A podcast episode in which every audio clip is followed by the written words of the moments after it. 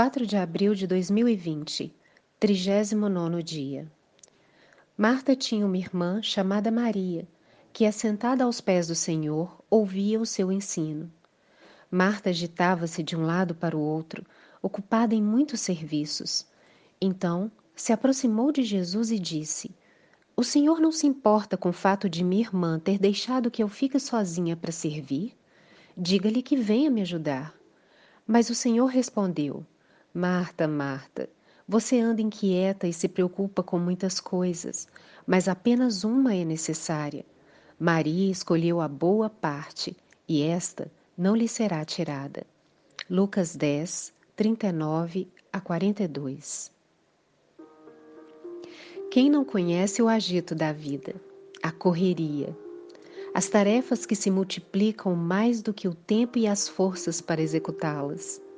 O curioso é que, mesmo forçados a ficar em casa, a agitação não desocupa espaço no corpo nem na mente.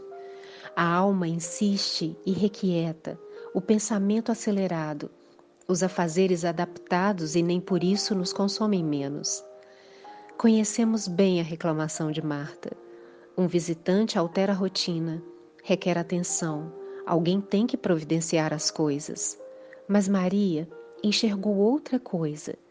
Existe algo de valor que permanece, é estável e vale a pena, mesmo quando tudo muda. Ela se assentou aos pés do Senhor para ouvir os seus ensinos. A Bíblia diz que o mundo passa, tudo muda, mas a palavra do Senhor permanece para sempre.